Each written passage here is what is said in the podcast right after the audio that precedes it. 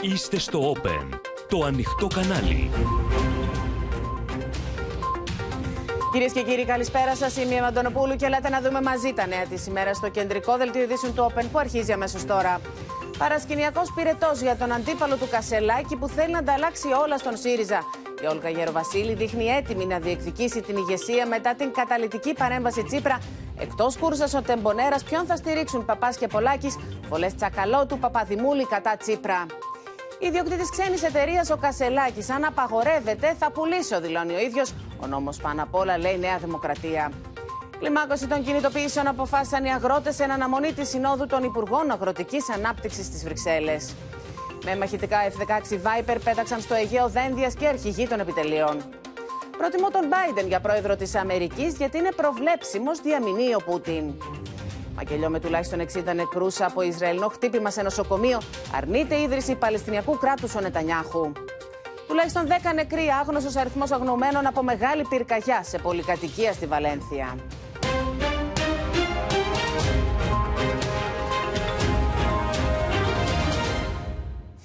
Διχασμένος μέσα σε ένα εκρηκτικό σκηνικό, ο ΣΥΡΙΖΑ οδηγείται σε νέες εκλογές, τις δεύτερες μέσα σε διάστημα πέντε μηνών. Το κλίμα μυρίζει μπαρούτι μετά και την παρέμβαση καταλήτη του Αλέξη Τσίπρα για νέες εκλογές, με τον Στέφανο Κασελάκη να διαμηνύει σε υψηλούς τόνους: Βρείτε μου αντίπαλο και πάμε.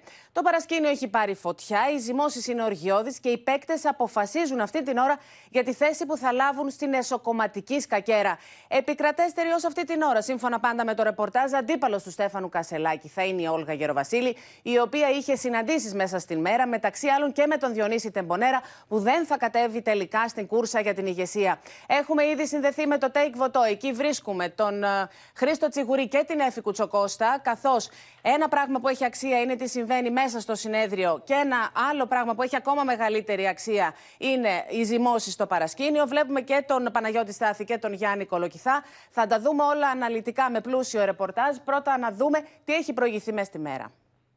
Θα πάμε λοιπόν σε τετραπλές εκλογές οργανώσεις μελών, νομαρχιακές, κεντρική επιτροπή και πρόεδρο. Βρείτε μου αντίπαλο, βρείτε μου αντίπαλο και πάμε!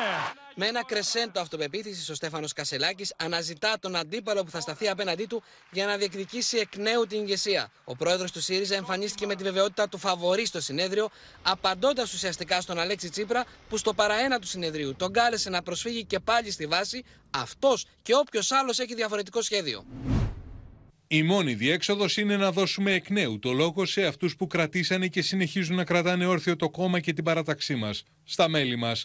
Έτσι, ο Στέφανος Κασελάκης θα έχει τη δυνατότητα να διεκδικήσει την εμπιστοσύνη στο πρόσωπο, στην ω τώρα θητεία και στο πολιτικό του σχέδιο, όχι θέτοντας ερωτήματα, αλλά δίνοντας τις δικές του απαντήσεις. Και όσοι έχουν άλλο σχέδιο θα έχουν τη δυνατότητα να καταθέσουν τις απόψεις και τις υποψηφιότητές τους. Όσοι πίστεψαν ότι φυτεύτηκα στην ηγεσία του ΣΥΡΙΖΑ, τώρα θα δουν τις δικές μου ρίζες. Προσφεύγω στις ρίζες μου, στα μέλη και τον κόσμο του ΣΥΡΙΖΑ. Με έναν πλήρη οδικό χάρτη για επανεκλογή, επανίδρυση και επάνωδο του ΣΥΡΙΖΑ ως κυβερνόσα παράταξη. Ως τη μόνη απάντηση σε ένα σάπιο, διεφθαρμένο και διαπλεκόμενο πολιτικό σύστημα. Η αποδοχή της πρόκλησης δρομολόγησε διεργασίες και διαβουλεύσεις με τους προβολείς να πέφτουν στην Όλγα Γεροβασίλη και τον Διονύση Τεμπονέρα, οι οποίοι συγκρούστηκαν με τον Στέφανο Κασελάκη στην πολιτική γραμματεία του ΣΥΡΙΖΑ. Κυρία Όλγα Γεροβασίλη, κύριε Ζαχαριάδη, είναι ένα πρόσωπο που μπορεί να συνθέσει και να παίξει αυτό το ρόλο την επόμενη μέρα; Κατά την άποψή μου, ναι, επειδή με ρωτάτε. Όμως αυτό είναι κάτι και για την κυρία Γεροβασίλη και για τον οποιοδήποτε άλλο που θα το προύν πρώτα οι ίδιοι και θα αποφασιστεί μέσα στο συνέδριο. Οι δυο τους συναντήθηκαν νωρίτερα σήμερα το πρωί και λίγο αργότερα από το βήμα του συνεδρίου ο Διονύσης Τεμπονέρας δήλωσε με τον τρόπο του πως δεν θα είναι υποψήφιος, ρίχνοντας πάντως βέλη στο Στέφανο Κασελάκη. Οι δικές μου ρίζες είναι στέρεες και διαχρονικές. Δεν έχουν ανάγκη από επιβεβαίωση. Καρέκλες και οφίτσια, αν και μας προσφέρθηκαν, δεν τα διεκδικήσαμε ποτέ. Η αριστερά δεν παράγει μεσίες και ήρωες, παράγει κοινωνικά υποδείγματα. Έχουμε χρέος να κρατήσουμε την υπόθεση αυτή ζωντανή. Αν χρειαστεί για να προχωρήσει η υπόθεση αυτή να κάνουμε στην άκρη για το κοινό καλό θα το κάνουμε με χαρά, γιατί έτσι μεγαλώσαμε. Στη διάρκεια της ημέρας, η κυρία Γεροβασίλη συζητούσε με κορυφαία στελέχη του ΣΥΡΙΖΑ, ενώ είναι συνεχής η επικοινωνία της με τον Αλέξη Τσίπρα. Η ίδια εξηγεί σε συνομιλητές της ότι το σκέφτεται, αλλά δεν έχει οριστικοποιήσει την απόφασή της. Δεν ξέρω ποιοι θα είναι υποψήφοι, δεν ξέρω ποιοι θέλουν. Ειλικρινά σας μιλώ. Ε, δεν ξέρω αν είναι κίνηση υψηλού ρίσκου ο Στέφανος Κασελάκης να πάει σε μια διαδικασία όπου θα είναι μόνος υποψήφιος και ενώ κίνηση υψηλού ρίσκου διότι ένας υποψήφιος Δημιουργεί βέβαια μια μέθεξη ηγετικής ε, επικυριαρχίας αλλά δεν βοηθάει. Κρίσιμοι παράγοντες στην επερχόμενη μάχη είναι οι δύο πυλώνες πάνω στους οποίους βασίστηκε η Νίκη Κασελάκη επί της Εύης Αξιόγλου. Ο Νίκος Παπάς που συνομιλεί με μεγάλο αριθμό μεσαίων στελεχών που συντονίζονται μαζί του και ο Παύλος Πολάκης που σήμερα φάνηκε να ρίχνει βέλη σε τεμπονέρα και Κασελάκη. Προτρέπω σε κάποιους επίδοξους αρχηγούς να μην βλέπουν το απογευματινό ίσκιο τους και να τον περνούν για τον πόη τους, και σε κάποιους άλλους να ξεκαβαλικέψουν το καλάμι που πρόωρα καβάλισαν. Δεν είμαστε εδώ πέρα για να παίζουμε. Είμαστε πέρα για να υπηρετήσουμε τη χώρα. Νωρίτερα, ο Στέφανος Κασελάκης έστειλε μήνυμα μιλώντας στο κόκκινο κατά τη διάρκεια βόλτας στο χώρο του συνεδρίου.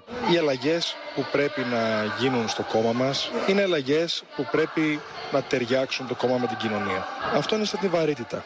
Δεν μπορείς να το αποφύγεις. Άρα λοιπόν αυτό θα κάνουμε. Τώρα από εκεί και πέρα, πιστέψτε με, είμαι το τελευταίο άτομο το οποίο είναι κολλημένο στην καρέκλα. Ενδεικτική πάντως του πολεμικού κλίματος μεταξύ Κασελάκη και εκείνων που υποπτεύεται ότι τον οροκανίζουν δεν είναι μόνο ότι απέφυγε να κάνει χειραψία με την Όλγα Γεροβασίλη και το Διονύση Τεμπονέρα την ώρα που μπήκε στην αίθουσα, αλλά και η πολύ σκληρή επίθεση που τους εξαπέλυσε, κατηγορώντας τους για υπονόμευση, χωρίς ωστόσο να τους ονοματίσει. Υπάρχουν δυστυχώς ορισμένα τεράστια εγώ που θέτουν που θέτουν τους, ε... που θέτουν τους εαυτούς τους πάνω από το εμείς.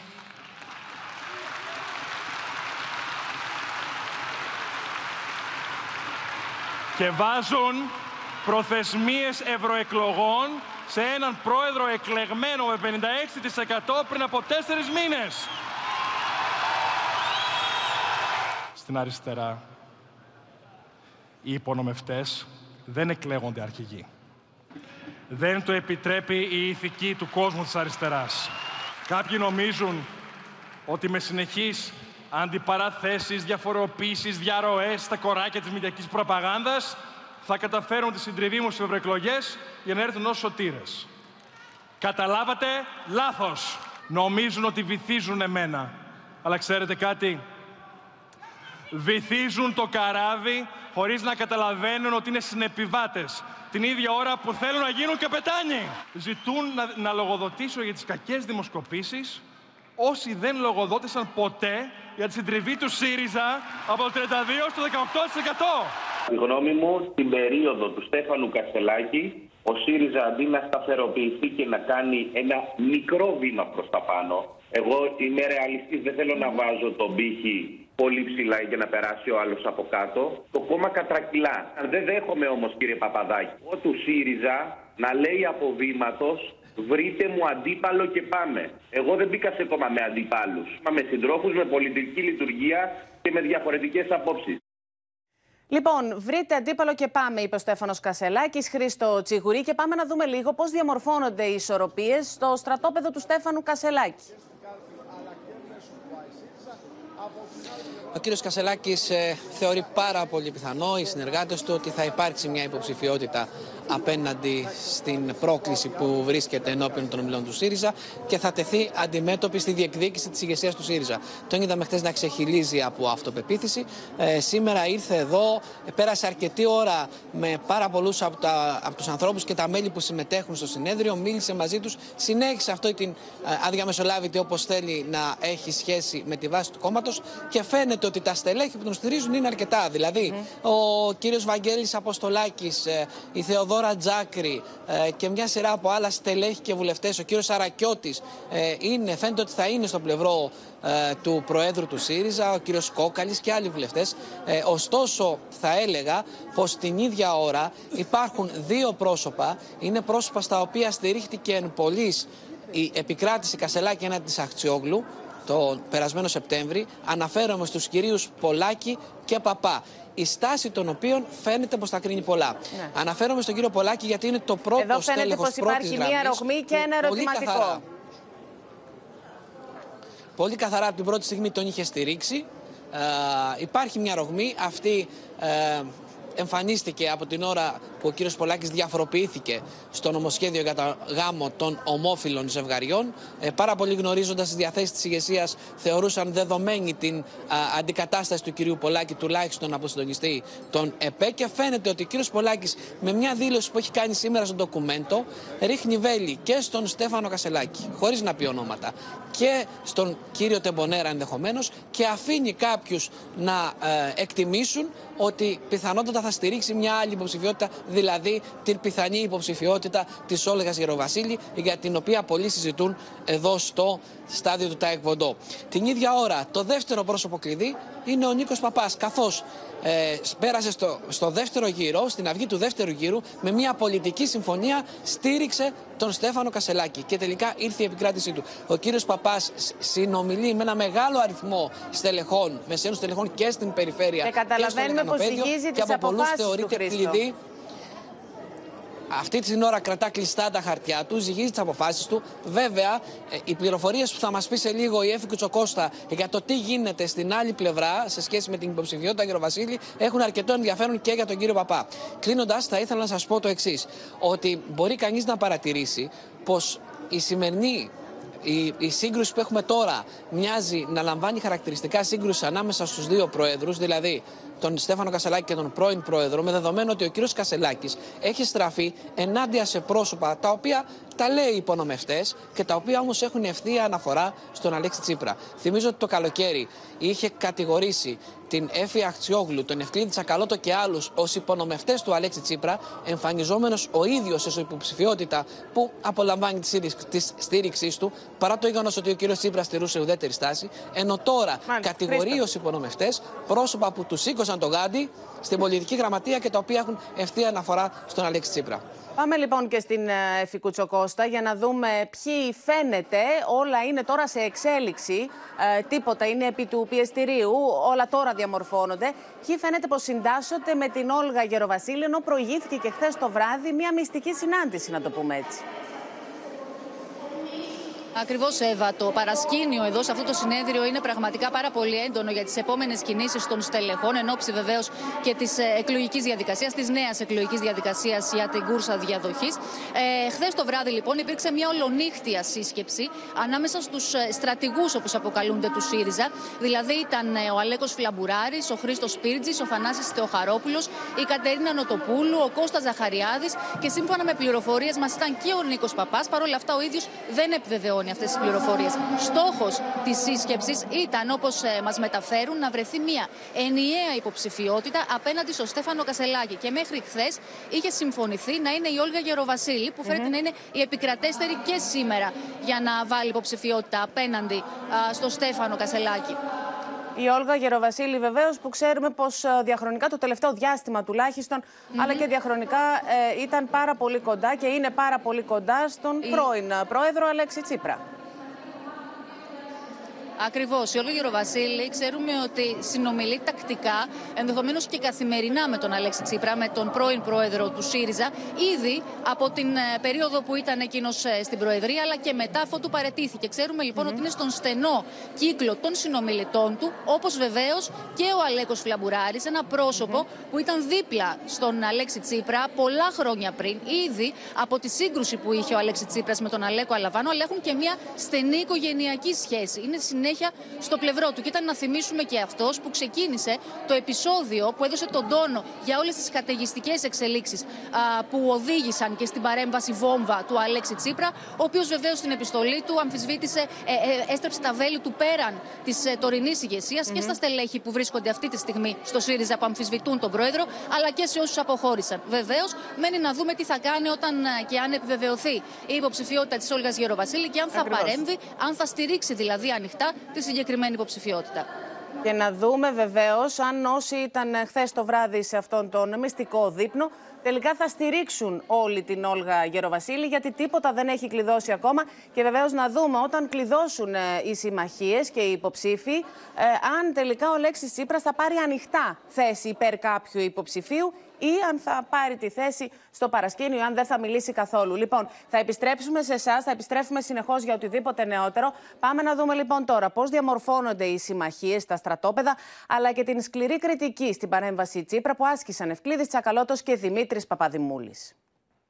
Λίγο πριν τις κρίσιμες ανακοινώσεις για τους διεκδικητές της ηγεσίας του ΣΥΡΙΖΑ, κορυφώνονται οι παρασκηνιακές διαβουλεύσεις. Ο Νίκος Παπάς, που είχε ρίξει το βάρος του υπέρ του Στέφανου Κασελάκη το Σεπτέμβριο, τώρα κρατά κλειστά τα χαρτιά του. Ξεκινάμε από την επόμενη του συνεδρίου μας, ελπίζω με σύμπνοια, με αλληλοκατανόηση για την αναστροφή ενός δυσμενούς πολιτικού κλίματος και με στόχο στις ευρωεκλογές να κοπεί ο βήχας του 41% και του κάνω ό,τι γουστάρω. Ο Κώστας Ζαχαριάδης κάνει λόγο για έλλειψη ηγεσίας με τα βέλη του να στρέφονται προς το πρόσωπο του Στέφανου Κασελάκη. Στο κόμμα είμαστε, στο κόμμα μένουμε και στο κόμμα θα πολεμήσουμε. Το θέμα είναι τι κόμμα είναι αυτό; Είναι ένα κόμμα το οποίο ανακάμπτει, συσπηρώνει τον προοδευτικό και δημοκρατικό κόσμο, μιλάει πολιτικά για τα προβλήματα των πολιτών; Ή είναι ένα κόμμα το οποίο βρίσκεται σε διαρκή πολιτική περιδίνηση απασχολεί περισσότερο τις κοσμικές πύλες των εφημερίδων και τις ψυχαγωγικές εκπομπές. Από την πλευρά του βουλευτής Λάρισας Βασίλης Κόκαλης, βλέπει βέβαιη την επανεκλογή του Στέφανου Κασελάκη στη δεύτερη αναμέτρηση. Ορθά ο Αλέξο Τσίπρας πρότεινε την προσφυγή στις κάλπες. Ήταν μια σοφή δήλωση του Αλέξη Τσίπρα. Έγινε στον κατάλληλο χρόνο. Αλλά και ο ίδιος ο Στέφανος ο Κασελάκης προχτές στην πολιτική γραμματεία να προσφύγει στην κάλπη. Βλέποντας από τον κόσμο πώς ε, χειροκροτήθηκε και την αγκαλιά του κόσμου και τη θέρμη, πιστεύω, θεωρώ πως ναι. Θα τη κερδίσει. Κανένα στέλεχος δεν είναι πάνω από το κόμμα. Το κόμμα ταυτόχρονα σέβεται τις απόψεις κάθε μέλους και διασφαλίζει μια λειτουργία που αυτές οι απόψεις εκφράζονται και συντίθεται σε συλλογικά όργανα του κόμματος. Με σκληρή ανάρτηση, ο πρώην Υπουργός Οικονομικών Ευκλήδης Τσακαλώτος επέκρινε ανοιχτά τον Αλέξη Τσίπρα για την αναφορά του σε όσους αποχώρησαν από το ΣΥΡΙΖΑ μετά την εκλογή Κασελάκη το Σεπτέμβριο. Όχι, Αλέξη μου, δεν φύγαμε γιατί χάσαμε. Φύγαμε γιατί βλέπαμε την εξαέρωση του κόμματός μας. Και αυτό δεν άρχισε με τον Κασελάκη. Άρχισε με την ανοχή σου στις θεωρίες περί εσωτερικών εχθρών και από ό,τι βλέπουμε οι εσωτερικοί εχθροί όλο και πολλαπλασιάζονται εντός ΣΥΡΙΖΑ. Άρχισε όταν πρώτα εσύ ήθελες την αδιαμεσολάβη τη σχέση με τη βάση, δηλαδή χωρίς καμία λογοδοσία στα όργανα. Άρα, πριν μας αναλύσεις τους λόγους που φύγαμε κάποιοι, μήπως να αρχίσεις εσύ με μια στοιχειώδη αυτοκριτική; Θα ήταν μια καλή αρχή. Εγώ διαφωνώ με αυτό που λέει ο Αλέξης Τσίπρας, ότι ε, δεν έπρεπε να φύγουν. Η ΡΙΖΑ στην πραγματικότητα αυτή τη στιγμή είναι μια μαύρη τρύπα. Μια μαύρη τρύπα που ρουφάει πραγματικά πολιτικές δυνάμεις, που ρουφάει ανθρώπους, που ρουφάει θέσεις, που ρουφάει, αν θέλετε, και την αξιοπρέπεια του κόσμου της αριστεράς. Σκληρή κριτική στον Αλέξη Τσίπρα άσκησε και ο ανεξάρτητος πλέον Ευρωβουλευτής Δημήτρης Παπαδημούλης. Δεν είχε ούτε μια λέξη αυτοκριτικής. Πολλές εκατοντάδες λέξεις κριτικής στου πάντες και στα πάντα ούτε μια λέξη αυτοκριτικής. Η μεγαλύτερη πράξη αυτοκριτικής δεν είναι η αποχώρηση από την ηγεσία. Όχι. Ιδιαίτερα όταν μετά από πολλούς μήνες σιωπής δεν βρίσκεις να πεις έκανα κι εγώ κάπου λάθος. Τώρα πάμε στον Παναγιώτη Στάθη, διότι Παναγιώτη τώρα το ερώτημα είναι αν αυτή η σύγκρουση θα εξελιχθεί σε μια αντιπαράθεση Τσίπρα-Κασελάκη δια αντιπροσώπου. Είναι αυτό ακριβώς, έχω την αίσθηση. Είναι μια σύγκρουση μεταξύ του κυρίου Κασελάκη και του κυρίου Τσίπρα δια αντιπροσώπου. Το ερώτημα λοιπόν είναι αν εν προκειμένου ο κύριος Τσίπρας θα μιλήσει. Μίλησε μια φορά πριν από δύο, πριν εχθές, τη στιγμή που δεν το περίμενε κανείς. Θέλω να θυμίσω κάτι. Το είπε και ο Χρήστος Τσιγουρίου προηγουμένως. Τον περασμένο Σεπτέμβρη, στην πρώτη εκλογική αναμέτρηση, ο κύριος Κασελάκης είχε χτίσει ένα αφήγημα περί υπονομευτών του Αλέξη Τσίπρα. Πάνω σε αυτό το αφήγημα έδειχνε ότι η υπονομευτή είναι η Εύη Αχτιόγλου. Εκείνη την περίοδο ο Αλέξης Τσίπρας επέλεξε να μην μιλήσει, να μην πει τίποτα επί της ουσίας, με αποτέλεσμα τελικά στο υποσυνείδητο του κόσμου να περάσει εν πωλής ότι ενδεχομένως αυτά τα πρόσωπα υπονόμευαν τον Αλέξη Τσίπρα, τελικά ο ε, κύριος Κασελάκης σάρωσε σε εκείνες τις εκλογές. Σε αυτή τη χρονική συγκυρία, εχθές ο κύριος Κασελάκης, απαντώντας ουσιαστικά σε αυτά που ανέφερε στην επιστολή του ο κύριος Τσίπρας, έρχεται και λέει ότι υπάρχουν κάποιοι μέσα στο κόμμα που λειτουργούν περίπως υπονομευτές. Το περιέγραψε, δεν το είπε ευθέως. Εμέσως πριν σαφώς όμως, λέγοντας ότι υπάρχουν άνθρωποι στο κόμμα που βάζουν το εγώ τους πάνω από το συλλογικό εμείς και προσπαθούν να μου βάλουν ένα πύχη και να με κοντίνουν εν των ευρωεκλογών, ποιου υποδεικνύει; Υποδεικνύει αυτούς που αύριο ενδεχομένως θα βρεθούν απέναντί του. Αν απέναντί του αύριο το πρωί, Εύα μου, βρεθεί η κυρία Γεροβασίλη, θα είναι η κυρία Γεροβασίλη εν πολλής υπονομεύτρια του κυρίου Κασελάκη. Η οποία είναι πάρα πολύ κοντά και στον Άμπρα. πρώην πρόεδρο του κόμματος Αλέξη Τσίπρα. Ακριβώς. Κατά συνέπεια και ο Τσίπρας θα χρεωθεί ότι είναι υπονομευτής του κυρίου Κασελάκη.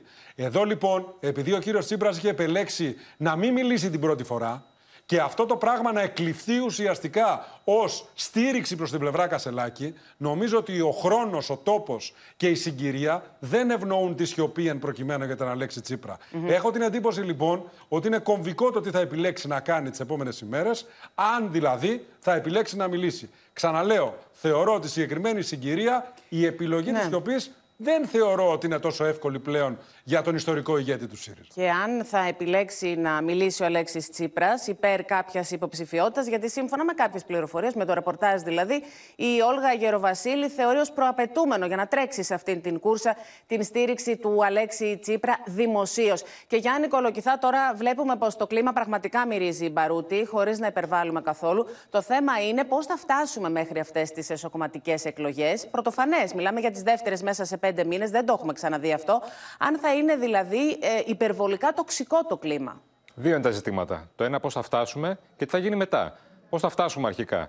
Λοιπόν, αν κρίνουμε από την πρώτη εκλογική διαδικασία του Σεπτεμβρίου, ε, νομίζω ότι τα μαχαίρια είχαν βγει κανονικά. Κανονικά μιλούσαμε πάλι για πανομευτέ, ε, χτυπήματα κάτω από τη μέση μεταξύ Κασελάκη και Αξιόγλου τότε, με social media να είναι on fire που λέμε λαϊκά, να, να έχουν πάρει φωτιά και έτσι φτάσαμε ως την Κυριακή των εκλογών.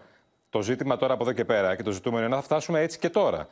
Αν καταλαβαίνουμε καλά από το συνέδριο μέχρι τώρα, από αυτές τις λίγες ώρες του συνεδρίου. Και από το προηγούμενο διάστημα, απλά ναι. με καταλήτη, με κερασάκι στην τούρτα, να το πούμε έτσι, την παρέμβαση Τσίπρα. Σωστά, σωστά. Γιατί έτσι φτάσαμε και, και σήμερα μιλάμε τώρα για αυτό το λόγο. Ε, λοιπόν, με την, την παρέμβαση Τσίπρα. Και τι θα γίνει μετά και την επόμενη μέρα. Τι θα δηλαδή... γίνει δηλαδή, θα έχουμε μια νέα διάσπαση και τι θα γίνει βεβαίως, να το πάμε και ένα βήμα παρακάτω, ναι. αν ο ΣΥΡΙΖΑ τελικά έρθει τρίτο κόμμα στις ευρωεκλογές. Αυτό είναι ένα θέμα το οποίο ήθελε πολύ να εξασφαλίσει ο κ. Κασελάκης. Η Δευτέρα, η Δευτέρα των εκλογών, η Δευτέρα των δεύτερων εκλογών για τη χρονιά. Τι θα γίνει, Όποιος χάσει, μένει. Τελικά, η, η πλευρά που θα χάσει θα μείνει με τον, θα, με τον νικητή, θα μείνει με το κόμμα το οποίο θα έχει φτιάξει ο νικητής; Είναι νικητής ο Κασελάκης, ας πούμε. Θα μείνει η πλευρά που θα χάσει; Είναι νικητής αυτός που θα διαλέξει να είναι σήμερα απέναντι στον Κασελάκη; Α πούμε η κυρία Γεροβασίλη. Α πούμε η κυρία Γεροβασίλη. Θα κάτσει ο κύριος Κασελάκης στο κόμμα; Πώς θα, σταθεί, πώς θα σταθούν όλοι μαζί; Μετά από όλη αυτή την εκλογική διαδικασία που έχουν περάσει και μετά από αυτά τα χτυπήματα κάτω από τη μέση όλο αυτό το διάστημα.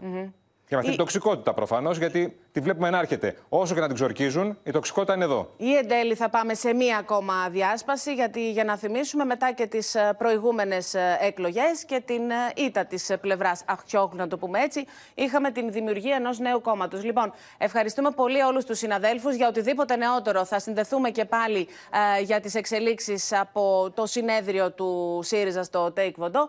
Τώρα, αντιδράσεις προκάλεσε και ένα δημοσίευμα, σύμφωνα με το οποίο ο Στέφανος Κασελάκης είναι ιδιοκτήτης εταιρείας του εξωτερικού, κάτι που απαγορεύεται σύμφωνα με τον νόμο για αρχηγούς πολιτικών κομμάτων που εκπροσωπούνται στη Βουλή. Ο πρόεδρος του ΣΥΡΙΖΑ απάντησε πως εφόσον ο νόμος τον αφορά, θα πουλήσει τις εταιρείες που έχει στο εξωτερικό. Πάνω απ' όλα, ο νόμος σχολιάζουν πηγές τη Νέας Δημοκρατίας. Την ώρα που το συνέδριο του ΣΥΡΙΖΑ είναι σε πλήρη εξέλιξη, με ανοιχτό το ενδεχόμενο νέων εκλογών για την ανάδειξη ηγεσίας, δημοσίευμα του News 247 εμφανίζει τον Στέφανο Κασελάκη, ιδιοκτήτη εταιρεία στην Αλαδαπή, μέσω της οποίας δόθηκε τα Χριστούγεννα δάνειο ύψους 230.000 ευρώ στην εταιρεία Left Media, ώστε να πληρωθούν μισθοί και δώρο στους εργαζόμενους της Αυγής και του ραδιοφώνου στο κόκκινο. Ο πρόεδρος του ΣΥΡΙΖΑ δεν διέψευσε το δημοσίευμα, γράφοντας στο Twitter. Όλοι γνωρίζουν ότι είμαι επιχειρηματίας με δραστηριότητα στο εξωτερικό, όπου ζούσα μέχρι πρόσφατα για 21 ολόκληρα χρόνια. Θα ενημερωθώ άμεσα από τους δικηγόρους μου, αν ο νόμος αφορά στους κοινοβουλευτικούς αρχηγού των κομμάτων, οι οποίοι δεν επιτρέπεται να είναι ιδιοκτήτες αλλοδαπών εταιριών. Εγώ, ως γνωστό, δεν είμαι βουλευτής. Σε συνέντευξη που έδωσε πριν από λίγη ώρα στον ραδιοφωνικό σταθμό στο Κόκκινο, ο πρόεδρος του ΣΥΡΙΖΑ απέδωσε σκοπιμότητα στο δημοσίευμα, λέγοντας με νόημα. Είμαι πολύ υπερήφανος που η Αυγή και το Κόκκινο παραμένουν εξάρτητα μέσα. Ο Στέφανος Κασελάκης πάντως δήλωσε διατεθειμένος να πουλήσει τις ξένες εταιρείες που κατέχει, στέλνοντας παράλληλα και ένα μήνυμα. Εφόσον ο νόμος αφορά και σε εμένα, θα πουλήσω τις εταιρείες που έχω στο εξωτερικό. Μόνο τον κόσμο του ΣΥΡΙΖΑ δεν θα πουλήσω ποτέ, με όποιο προσωπικό οικονομικό κόστος. Είναι αυτό που λέμε εδώ και πάρα πολύ καιρό. Πρέπει να γίνει από ανεξάρτητους ορκωτούς λογιστές έλεγχος σε όλους τους υπουργούς, στους προέδρους κομμάτων, στους βουλευτές της περιουσιακής κατάστασής τους και πώς έβγαλαν τα χρήματα αυτά. Ιδιαίτερα κάτι ακίνητα που ο καθένας διαθέτει 10 ή 15. Πάμε να δούμε τώρα και τις αντιδράσεις των υπολείπων κομμάτων για τις εξελίξεις των ΣΥΡΙΖΑ. Διάλυση του κόμματος βλέπει η Ντόρα Μπακογιάννη. Ο Νίκος Ανδρουλάκης ευχήθηκε στον ΣΥΡΙΖΑ να ξεπεράσει γρήγορα τα νέα εμπόδια, ενώ καυστικά ήταν τα σχόλια από το Κομμουνιστικό Κόμμα και τη Νέα Αριστερά. Οι ανατροπές για δεύτερη φορά μέσα σε λίγους μήνες στο ΣΥΡΙΖΑ, οι οποίες μπορεί να πυροδοτήσουν πολιτικές εξελίξεις εν ώψη και των ευρωεκλογών, μπαίνουν στο μικροσκόπιο της κυβέρνησης αλλά και της αντιπολίτευσης. Αυτό το οποίο βλέπω είναι ότι ο ΣΥΡΙΖΑ πάει για διάλυση. Για διάλυση. Δηλαδή έτσι όπως ε, βρίσκονται αυτή τη στιγμή ή θα το κερδίσει ο Κασελάκης οπότε όλο το σύστημα ε, θα μαζευτεί, το ΣΥΡΙΖΑ θα πάει κάπου αλλού ενδεχομένως. Έχουν γίνει τα πράγματα προσωπικά. Προφανώς ξέρουν καλύτερα τα μέλη του κόμματος, ε, τα στελέχη του κόμματος, οι βουλευτές του κόμματος, αλλά δεν θα μπορούσα να μην πω τη φράση Καθένας όπως έστρωσε θα κοιμηθεί. Αξιωματική αντιπολίτευση. Για περιδίνηση έκανε λόγο ο Νίκος Ανδρουλάκης, θέτοντας παράλληλα ως στόχο το Πασόκ να είναι δεύτερο κόμμα στις ευρωεκλογές. Το κόμμα του ΣΥΡΖΑ βρίσκεται σε μία περιδίνηση που παρακολουθούμε από απόσταση και με θεσμικό σεβασμό. Εγώ εύχομαι γρήγορα να ξεπεράσουν την κρίση τους. Σε καυστικό τόνο απάντησαν ΚΚΕ και Νέα Αριστερά. Ένα νέο επεισόδιο σε αυτό το σύριαλ του κατήφορου και του εκφυλισμού του ΣΥΡΙΖΑ ο οποίος πέρα από τα πρόσωπα και τις σύντρικες και τα μαχαιρώματα βασίζεται σε έναν πολιτικό εκφυλισμό είναι χαρακτηριστικό ότι αυτή την περίοδο που μιλάμε ο ΣΥΡΙΖΑ διαγωνίζεται με το ΠΑΣΟΚ σε ένα ρόλο συμπολιτευόμενης αντιπολίτευσης στο Μητσοτάκι. Πλέον ο πολιτικός αυτός χώρος έχει οδηγηθεί σε έναν πρωτοφανή και ανεπίστρεφτο εκφυλισμό και μια απαξίωση της, του κόμματος της αξιωματικής αντιπολίτευσης. Νομίζω ότι η ίδια η πραγματικότητα δικαιώνει πλήρως την απόφασή μας να αποχωρήσουμε. Αλλάζουμε θέμα. Στα μπλόκα παραμένουν οι αγρότες, οι οποίοι συνεχίζουν τις κινητοποιήσεις τους. Σε νέα πανελλαδική σύσκεψη θα αποφασίσουν τα επόμενα βήματά τους. Ενώ για την Δευτέρα που θα συζητηθεί στις Βρυξέλλες η κοινή αγροτική πολιτική, προγραμματίζονται και νέα συλλαλητήρια. Αγρότες στην Καστοριά πραγματοποιούν διαμαρτυρία στο πολιτικό γραφείο της βουλευτής της Νέας Δημοκρατίας Μαρίας Αντωνίου. Αφήνουν κοπριά στο χώρο και γεωργικά προϊόντα. αυτό, εμείς βγάζουμε αυτό. Την ίδια στιγμή, ο αποκλεισμός του τελωνίου των Ευζώνων συνεχίζεται με τους αγρότες να διαμηνύουν πως οι κινητοποιήσει θα συνεχιστούν μέχρι να ικανοποιηθούν τα αιτήματά τους. Θα συνεχίσουμε τον αγώνα ε, με άλλη μορφή αγώνα που δεν την έχει ξαναζήσει ποτέ η Ελλάδα. Δηλαδή; Θα το δείτε. Μάλιστα, οι αγρότες από όλη την Ελλάδα που βρίσκονται ακόμα στα μπλόκα κάνουν λόγο για περαιτέρω κλιμάκωση των κινητοποιήσεων. Οι ζυμώσεις των αγροτών για το μέλλον των κινητοποιήσεων συνεχίζονται. Και στο τραπέζι της Πανελλαδικής Σύσκεψης θα πέσουν προτάσεις για παράλληλες δράσεις με αποκλεισμούς λιμανιών, τελωνίων, ακόμη και δηληστηρίων. Και στη Θεσσαλία οι αγρότες παραμένουν στον μπλόκο του Ε65. Θα φύγουν τα τετραπλάσια και πενταπλάσια τρακτέρ και βέβαια όλος ο κόσμος της Καρδίτσα και της επαρχίας Βαρσάλων θα είναι στο Σύνταγμα την επόμενη φορά. Αυτό είναι και το μήνυμα στον Πρωθυπουργό. Αν δεν λυθούν, θα είμαστε όχι 15.000, θα είμαστε 115.000 κόσμος εκεί οι αγρότες στη Θεσσαλία μέσα από τις συνελεύσεις τους αποφάσισαν να παραμείνουν στα μπλόκα και να συνεχίσουν τις δράσεις τους. Εμείς βγήκαμε και ήρθαμε και στην Αθήνα και κάνουμε τα μπλόκα όχι για να εντυπωσιάσουμε τον κόσμο ή να κάνουμε στην Αθήνα ένα πανηγύρι. Ήρθαμε για να δείξουμε και σε αυτούς που δεν έχουν καταλάβει ότι ο πρωτογενής τομέας έχει πρόβλημα. Σύμφωνα με κυβερνητικές πηγές, το πιθανότερο σενάριο είναι πως ο Κυριάκος Μητσοτάκης θα συναντήσει τους αγρότες της Θεσσαλίας στις 11 Μαρτίου. Στους δρόμους του Παρισιού καταφθάνουν στο πλαίσιο των κινητοποιήσεων τους αγρότες με τρακτέρ μία ημέρα πριν από την έναρξη της αγροτικής έκθεσης. Οι ανακοινώσεις της γαλλικής κυβέρνησης, αφότου ξεκίνησαν οι αγροτικές κινητοποιήσεις, δεν ικανοποίησαν τους παραγωγούς.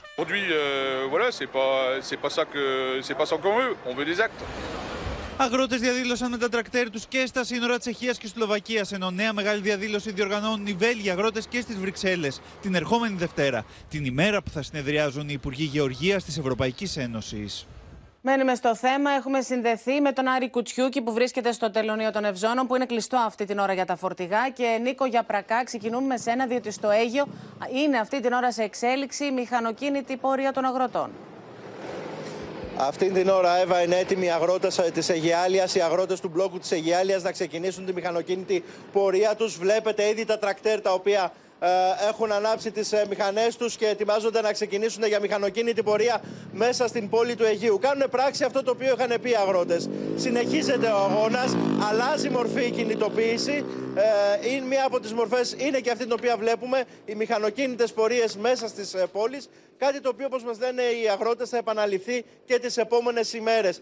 μέχρι και την Κυριακή θα υπάρχει το μπλόκο εδώ στη γέφυρα του Σελινούντα και από εκεί και πέρα θα έχουμε συνεχείς ε, κινητοποιήσεις των αγροτών οι οποίες θα έχουν στόχο τους αποκλεισμούς υπηρεσιών ε, αλλά και τις ε, μηχανοκίνητες ε, πορείες. Βλέπετε τώρα είναι έτοιμα ε, όλα τα οχήματα για να ξεκινήσουν. Είναι δεκάδες τα οχήματα τα οποία βρίσκονται εδώ στον μπλόκο του Αιγείου. Υπάρχουν και τρακτέρ τα οποία θα μπουν μπροστά στη μηχανοκίνητη αυτή πορεία και πάρα πολλά αγροτικά μηχανήματα, δεκάδες αγροτικά οχήματα τα οποία θα συμμετάσχουν στην κινητοποίηση αυτή για να διαδηλώσουν για τα αιτήματα τα οποία θέτουν οι αγρότες της ε, περιοχής. Κάτι ανάλογο περιμένουμε να δούμε και την Δευτέρα, Εύα. Πάμε και στον Άρη Κουτσιούκη για να δούμε το κλίμα Άρη στις τάξεις των αγροτών της Κεντρικής Μακεδονίας. Και εδώ, Εύα, οι αγρότες της Κεντρικής Μακεδονίας συνεχίζουν τις κινητοποιήσεις. Όπως βλέπετε, αυτή την ώρα αποκλείουν το τελωνίο των Ευζώνων για τα φορτηγά. Έχουν αποφασίσει να ενισχύσουν αυτό το συγκεκριμένο μπλόκο εδώ στα σύνορα και να συνεχίσουν καθημερινά τους αποκλεισμούς. Μάλιστα, έχουν έρθει αγρότες και από γειτονικούς νομούς. Ανακοίνωσαν τη Δευτέρα στις 12 το μεσημέρι ότι διοργανώνουν παναγροτικό συλλαλητήριο εδώ στο μπλόκο του τελωνίου Ευζώνων με συμμετοχή από μπλόκα όλης της Κεντρικής Μακεδονίας και μάλιστα απευθύνουν κάλεσμα τόσο σε αγρότες όσο και σε άλλους επαγγελματικούς κλάδους αλλά και απλούς πολίτες όπως λένε, να έρθουν εδώ να στείλουν ένα ηχηρό μήνυμα στην κυβέρνηση αλλά και σε όλη την Ευρώπη, καθώς εκείνη την ώρα θα πραγματοποιείται η Σύνοδος Υπουργών Γεωργίας της Ευρωπαϊκής Ένωσης στι Βρυξέλλες. Ανάλογα σε λαλητήρια και μάλιστα με τρακτέρ αναμένεται να πραγματοποιηθούν τη Δευτέρα σε πόλεις σε όλη την Ελλάδα, ιδιαίτερα και στην ε, Θεσσαλία. Άρη Κουτιούκη, σε ευχαριστούμε πολύ και εσένα. Και από το αγροτικό πάμε τώρα, κυρίες και κύριοι, στον τομέα της υγείας.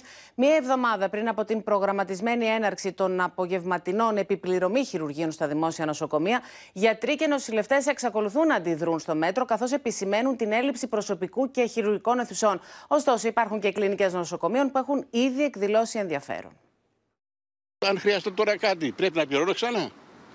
Είναι δίκαιο. Η υγεία είναι τόσο σοβαρό πράγμα που δεν μπορεί να το παζαρέψεις αυτό. Πολίτες απογοητευμένοι που θα αναγκαστούν να πληρώσουν αν χρειαστεί. Τα απογευματινά χειρουργία που θα είναι επαμοιβή χρειάζονται προσωπικό και δεν υπάρχει αυτή τη στιγμή. Έχουμε περίπου ένα έλλειμμα του 40% όσο αφορά το νοσηλευτικό προσωπικό. Γιατροί και νοσηλευτές εξαντλημένοι προειδοποιούν ότι τα απογευματινά χειρουργία θα επιβαρύνουν την κατάσταση του προσωπικού στα ήδη υποστελεχωμένα δημόσια νοσοκομεία. Για τουλάχιστον 1068 ελλείψεις μόνιμου προσωπικού στον Ευαγγελισμό όλων των πόστων. Η λίστα αναμονής των χειρουργείων στο μευτικό νοσοκομείο Έλενα Βενιζέλου αγγίζει τα χίλια περιστατικά. Πολλά από αυτά ξεπερνούν τους 8 μήνες. Υπάρχουν δύο παιδοχειρουργοί και δύο με γενική χειρουργή. Σε λειτουργία τέσσερα χειρουργικά τραπέζια. Αυτό γίνεται γιατί υπάρχει φοβερή έλλειψη αναισθησιολόγων. Σύμφωνα με πληροφορίες κλινικές στα νοσοκομεία της Αττικής, όπως ο Ευαγγελισμός, το Λαϊκό, το Αλεξάνδρα και το Γεώργιος Γεννηματάς, έχουν εκδηλώσει ενδιαφέρον για τα απογευματινά χειρουργία. Για παράδειγμα, στο Γεννηματά θα λειτουργήσουν τέσσερις κλινικές, με την κάθε κλινική να κάνει μία με δύο επεμβάσεις την εβδομάδα ανάλογα την δυσκολία της επέμβασης. Μπορεί να άναψε το πράσινο φως για 2.145 θέσεις νοσηλευτών, αλλά όπως λένε οι ίδιοι, για να ανταποκριθούν στις προκηρύξεις, βασικό ρόλο παίζει η μισθολογική τους αναβάθμιση. Είναι αστείο να λέμε ότι σε ένα τμήμα νοσηλευτικό, ας πούμε, όπου υπάρχουν 10 νοσηλεύτριες που πρέπει να καλύψουν τρεις βάρδιες, θα μπορεί να εργαστεί στο ρεπό της νοσηλεύτρια για να καλύψει τις οικονομικές της ανάγκες. Το αντικαρκυνικό νοσοκομείο μεταξύ επισκέφθηκε το πρωί ο πρόεδρος του Πασόκ Νίκος Ανδρουλάκης, ο οποίος συνομίλησε με το προσωπικό και επικεντρώθηκαν στις έλλειψει. Από τις έξι χειρουργικές κλίνες το πρωί, τρεις ή τέσσερις λειτουργούν. Σε αυτές λοιπόν τις οδομές, με τις πολύ μεγάλες ελλείψεις, έρθει ο κύριος Γεωργιάδης και μιλάει για απογευματινά χειρουργία. Γυρίζουμε σελίδα στο δελτίο μας με ένα από τα αναβαθμισμένα F-16 Viper πέταξε στο Αιγαίο ο Υπουργός Εθνικής Άμυνας στο πλαίσιο επίσκεψής του στην αεροπορική βάση της Σούδας. Ο Νίκος Δένδιας αναφέρθηκε στην στρατηγική θέση της Κρήτης, με τους αναλυτές να εκτιμούν πως αν τελικά επιβεβαιωθούν οι υπολογισμοί για τα κοιτάσματα από τις μελλοντικές γεωτρήσεις νότια της Κρήτης, θα μπορούσαν να καλύψουν έως και το 15% των αναγκών της Ευρώπης σε φυσικό αέριο. Το ελληνικό κράτος συνεχίζει την προσπάθεια για την ενίσχυση και τον εξυγχρονισμό της πολεμικής μας αεροπορίας. Ήδη συζητάμε την απόκτηση και του F-35. Σε αποστολή στο Νοτιοανατολικό Αιγαίο με σενάριο ενέργειας μάχης συμμετείχε σήμερα ο Υπουργός Άμυνας Νικός Δένδιας, που πέταξε με F-16 Viper τη 340 πολεμικής μοίρας Αλεπού, εκπέμποντας το μήνυμα ισχύως και παρατάσσοντας ήδη τι οχέ του Αιγαίου ως αεροσκάφη παρκτά και όχι υποσχεδιασμό. Ο Νίκο Δένδιας απογειώθηκε από την 115 πτέρυγα μάχη στη Σούδα και πέταξε σε περιοχές πάνω από την Κό και την Κάρπαθο, που λίγες μέρες νωρίτερα οι Τούρκοι αμφισβήτησαν την εθνική μας κυριαρχία, εκδίδοντας αντιναύτεξ. Η αποτελεσματικότητά της και η μεγάλη ικανότητα των στελεχών αποτελούν εγγύηση για την ασφάλεια της πατρίδας. Αλλά και πέρα από αυτό, για τη σταθερότητα στην ευρύτερη περιοχή μας, για την αποτροπή κάθε επιθετικότητας και κάθε αναθεωρητισμού. Για την Ελλάδα και τους συμμάχους, η Κρήτη έχει μεγάλη στρατηγική σημασία τόσο για την άμυνα όσο και για τους ενεργειακούς πόρου. Διεθνολόγοι εκτιμούν ότι αν βεβαιωθούν οι υπολογισμοί για τα κοιτάσματα από τις μελλοντικές γεωτρήσεις νότια της Κρήτης, θα μπορούσαν να καλύψουν το 15% των αναγκών της Ευρώπης σε αέριο. Η Ελλάδα συνεχίζει κανονικά το πρόγραμμα ερευνών της, όπως έχει αυτό σχεδιαστεί από τους αρμόδιους φορείς και από την κυβέρνηση. Σε κάθε περίπτωση πρόκειται για μια ιστορική σημασία σε εξέλιξη και αν τα κοιτάσματα βεβαιωθούν τότε μπορούμε να μιλάμε για ποσότητα που θα μπορούσε θεωρητικώς να καλύψει το 15% των αναγκών της Ευρωπαϊκής Ένωσης. Την ίδια ώρα στην Τουρκία, ο Αχμέτ Τούρκογλου διορίστηκε με προεδρικό διάταγμα Ερντογάν, νέος Γενικός Διευθυντής και Πρόεδρος του Διοικητικού Συμβουλίου της μεγάλης τουρκικής πετρελαϊκής εταιρείας ΤΡΑΟ, που αναλαμβάνει τις έρευνες και γεωτρήσεις στην Ανατολική Μεσόγειο. Έτοιμο να ανοίξει ξανά τις πύλες του είναι το κεντρικό στάδιο του ΆΚΑ, το οποίο παρέμενε κλειστό από τα τέλη Σεπτεμβρίου για λόγους ασφαλείας λόγω των προβλημάτων στο στέγαστρο Καλατράβα.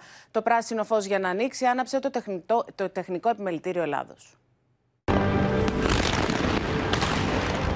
Αύγουστος 2004. Το Ολυμπιακό Στάδιο και το ιδιαίτερη αισθητική στέγαστρο Καλατράβα τραβούν όλα τα βλέμματα στην τελετή έναρξης των Ολυμπιακών Αγώνων της Αθήνας. Σχεδόν 20 χρόνια μετά έρχεται η μεγάλη αλλαγή. Το εμβληματικό στέγαστρο άξια 130 εκατομμυρίων ευρώ και 8.700 τόνων αποτελεί παρελθόν. Αιτία, τα προβλήματα στατικής ικανότητας που υποχρέωσαν την κυβέρνηση το Σεπτέμβριο του 2023 να κλείσει προσωρινά το κεντρικό στάδιο και το ποδηλατοδρόμιο. Πέντε μήνες μετά, τα δεδομένα αλλάζουν. Είμαι σήμερα στην ευχάριστη θέση να ανακοινώσω ότι τον Απρίλιο ανοίγει το στάδιο του ΑΚΑ. Το Τεχνικό Επιμελητήριο Ελλάδος, με την τρίτη κατά σειρά έκθεση εμπειρογνωμοσύνης και έχοντας ολοκληρώσει τη διεξοδική μελέτη στο στεγάστρο Καλατράβα, κατέληξε ότι το ΟΑΚΑ κρίνεται ασφαλές για το κοινό.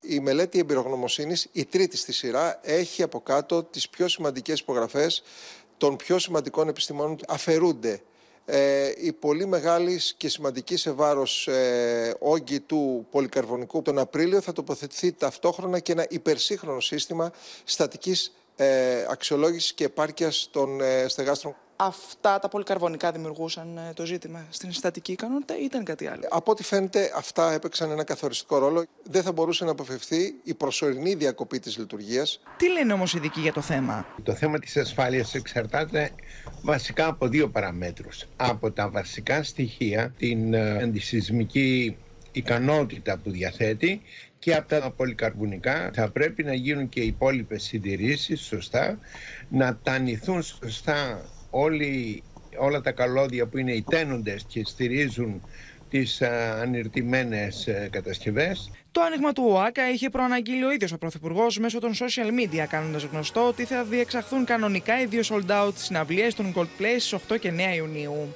Όλα δείχνουν ότι η αντίστροφη μέτρηση για την επαναλειτουργία του κεντρικού σταδίου του ΟΑΚΑ ξεκίνησε. Σοκ προκαλούν κυρίες και κύριοι φωτογραφίες ντοκουμέντου που έρχονται στο φως της δημοσιότητας από τους 8 συλληφθέντες με δραστηριότητα στη νύχτα. Πάμε λοιπόν στη Μίνα Καραμίτρου και φαίνεται πως δεν δίσταζαν ακόμα και να ξυλοκοπούν τους ε, θαμώνες ενός μπάρμινα. Ναι, και αυτό έχει καταγραφεί λοιπόν από βίντεο ασφαλείας.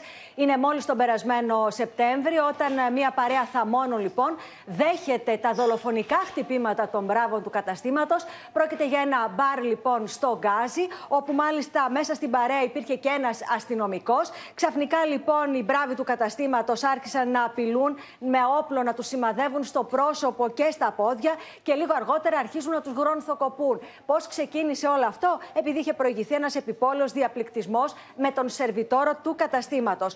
Ο αστυνομικός λοιπόν κατήγγειλε το περιστατικό. Οι υπόλοιποι φοβήθηκαν γιατί την άλλη μέρα θέλω να σας πω ότι όπως κατέθεσαν, δέχτηκαν ανώνυμα τηλεφωνήματα από κάποιους που τους έλεγαν να μην πάρει να καταγγείλουν τον ξυλοδαρμό τους στο αστυνομικό τμήμα. Και το πιο ενδιαφέρον απ' όλα, Εύα, είναι το γεγονός ότι όταν οι αστυνομικοί του εκβιαστών πήγαν για να πάρουν το υλικό από τις κάμερες ασφαλείας του καταστήματος, ναι. με πολύ μεγάλη δυσκολία το πήραν. Και αυτό γιατί κάποιοι τους έλεγαν ότι άλλη φορά ότι δεν υπήρχε καν καταγραφικό και άλλη φορά ότι είχε καταστραφεί, λέει, από μια πλημμύρα που είχε, είχε γίνει στο κατάστημα. Τώρα, και οι 8 συλληφθέντες, οι οποίοι μάλιστα έχουν προηγούμενα ιστορικό και με επεισόδια στους αθλητικούς χώρους. Εδώ έρχομαι να σας θυμίσω πόσες φορές οι ελληνικές αρχές, εδώ λοιπόν τους βλέπουμε σε φωτογραφικά ντοκουμέντα να πρωταγωνιστούν σε επεισόδια μέσα στο γήπεδο να επιτίθενται σε αστυνομικούς. Και έρχομαι για να σας θυμίσω πόσες φορές οι αστυνομικοί έχουν πει ότι υπάρχει διασύνδεση στη νύχτα και σε αυτούς που κάνουν επεισόδια στους αθλητικούς χώρους. Αυτή την ώρα, Εύα, και οι 8 βρίσκονται στην ανακρίτρια και απολογούνται. Είναι χαρακτηριστικές ε, οι φωτογραφίες που μας έδειξε. Σε ευχαριστούμε πολύ, Μίνα Καραμίτρου. Περνάμε τώρα στο πολεμικό μέτωπο Ουκρανία-Ρωσία. Ο Βλαντίμιρ Πούτιν διαμηνύει πως το 100% των πυρηνικών δυνάμεων της χώρας του έχουν εξυγχρονιστεί, ενώ ο Βολοντίμιρ Ζελένσκι συνεχίζει τις εκκλήσεις στη Δύση για όπλα. Η Μόσχας σφυροκοπά Ουκρανικές πόλεις, ενώ Ευρώπη και οι Ηνωμένες Πολιτείες επιβάλλουν νέες κυρώσεις λίγο πριν τη συμπλήρωση δύο ετών από τη ρωσική εισβολή. Νύχτα φρίκη σε Τνίπρο και Οδυσσό. Τρεις νεκροί και οχτώ τραυματίες από ρωσικούς βομβαρδισμούς.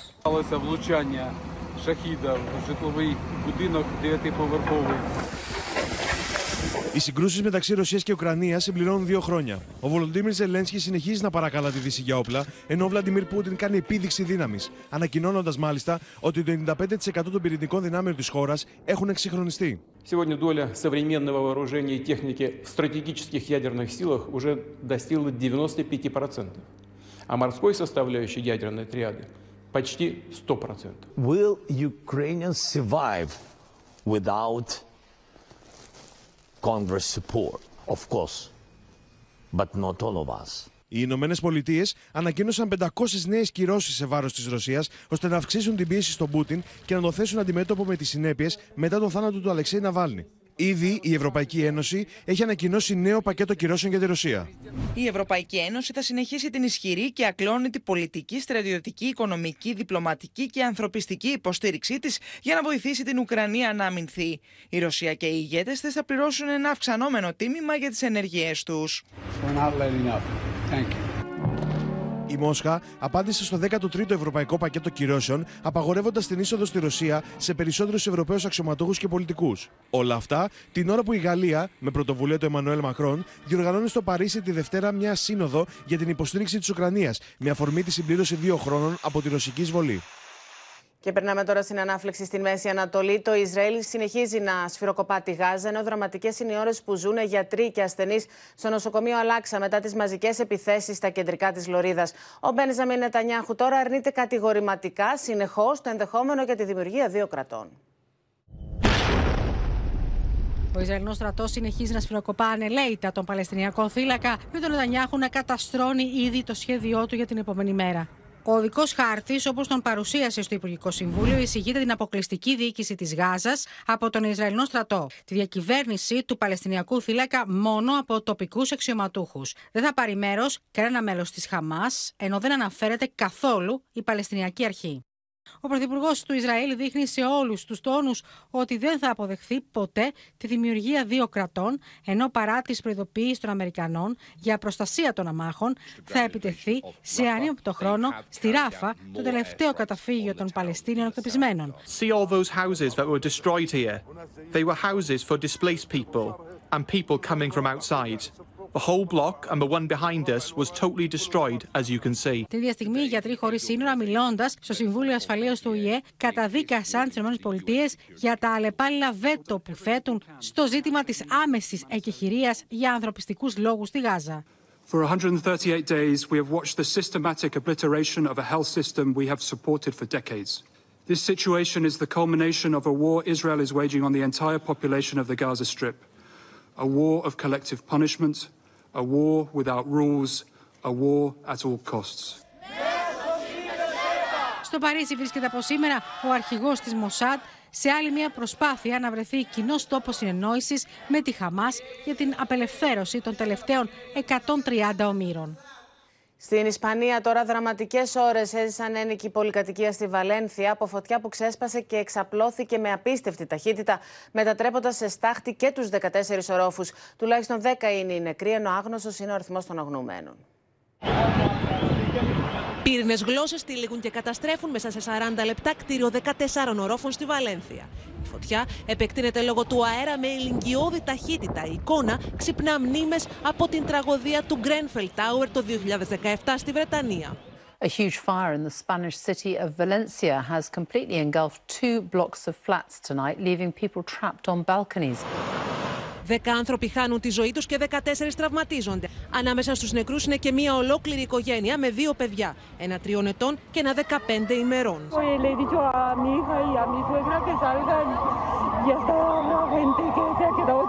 Aquí uh, ahora vivían mi madre y mi suegra de 80 y 83 años y de suerte eh, han uh, salido cuando han visto uh, humo Άγνωστο είναι ο αριθμό των αγνοωμένων, ωστόσο, όσο περνούν οι ώρε, οι φόβοι εντείνονται για όσου έμειναν μέσα στη φλεγόμενη πολυκατοικία. En primer lugar, quisiera, en, en nombre del Gobierno de España y creo que en, en nombre del conjunto de la sociedad española, trasladar nuestra solidaridad, nuestro cariño y nuestra empatía a los eh, familiares eh, de las víctimas eh, ya conocidas por este terrible incendio. Γύρω του κόσμου κάνει η στιγμή που οι πυροσβέστες διασώζουν δύο ανθρώπους από τη μανιασμένη φωτιά. Σε άλλο βίντεο φαίνεται πατέρας και κόρη που περιμένουν στο μπαλκόνι να τους διασώσουν. Σε αυτά τα πλάνα φαίνεται άνδρας να πηδά από το φλεγόμενο κτίριο πάνω στο ειδικό φουσκωτό και να σώζεται. Σύμφωνα με τα ισπανικά μέσα, η πρόσωψη του κτηρίου ήταν κατασκευασμένη από πολυουρεθάνη. Ένα υλικό εξαιρετικά έφλεκτο, το οποίο δεν είναι πλέον σε ευρεία χρήση λόγω των φόβων για αναφλεξιμότητα. Επιστροφή εδώ τώρα. Δεν έχει τέλος η ταλαιπωρία για τους Θεσσαλονίκη στον περιφερειακό εξαιτίας των έργων για την κατασκευή του flyover, ενός υπερυψωμένου δρόμου που θα συνδέει τα δυτικά της πόλης με το αεροδρόμιο. Οι οδηγοί χαρακτηρίζουν πλέον την καθημερινότητά τους Οδύσσια, με τον αρμόδιο υπουργό να διαβεβαιώνει πως το έργο θα ολοκληρωθεί σε τρία χρόνια. Αγανάκτηση, καθυστερήσεις και ταλαιπωρία για τους οδηγούς που κινούνται καθημερινά στον περιφερειακό της Θεσσαλονίκης λόγω των εργασιών για την κατασκευή του έργου του flyover, ενός αυτοκινητόδρομου μήκους 13 χιλιόμετρων που θα περιλαμβάνει την κατασκευή μιας υπερυψωμένη ταχείας λεωφόρου 4 χιλιόμετρων σε συνεχή γέφυρα, 9 ανισόπεδου κόμβους, 10 νέες γέφυρες και 3 νέες σύραγγες και θα οδηγεί από τη δυτική είσοδο της πόλης στην περιοχή του αεροδρομίου. Εκεί που το κάναμε σε ένα τέταρτο θέλει μία ώρα και. Πάρα από 25 λεπτά εκεί από το κανονικό που πήγαινα. Ταλαιπωρία πολύ. Μεγάλη, κάθε μέρα. Και με πρωί και μεσημέρι και απόγευμα το σχολάνε ειδικά και από εκεί προς τα δω, χαμός. Το κυκλοφοριακό έμφραγμα στη flyover παρατηρείται καθημερινά και ξεκινά από τις πρώτες πρωινές ώρες. Βλέπετε στην εικόνα μια τεράστια ουρά αυτοκινήτων που εξυπηρετούνται μόνο από δύο λωρίδες σε κάθε ρεύμα. Κάθε μέρα, ναι. Και δεν έχω εναλλακτική. Για κλάματα είμαστε, για κλάματα, κλάματα.